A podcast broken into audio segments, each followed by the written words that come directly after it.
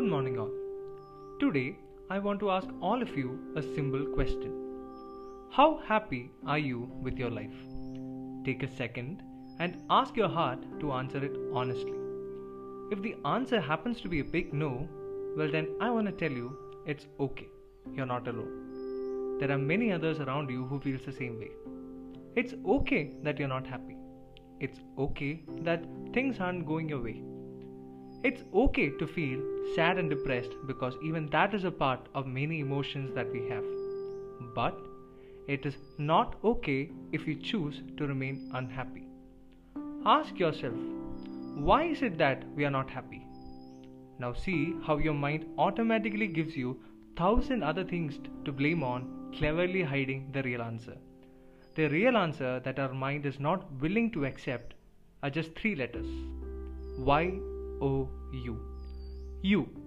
You yourself are the reason for being sad, as it was your choice not to do something about it.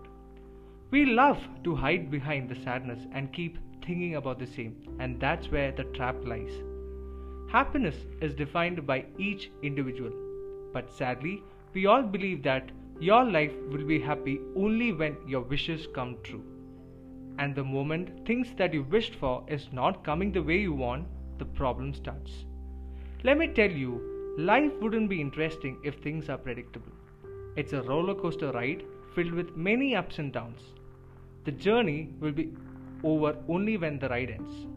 Till then, learn to enjoy the ride by finding happiness in the smallest of things. Sadness is just a phase, not the end of your life. Find out those small things which gives happiness to you. For some, it might be singing, writing, dancing, taking a walk, traveling, talking to others, and so on.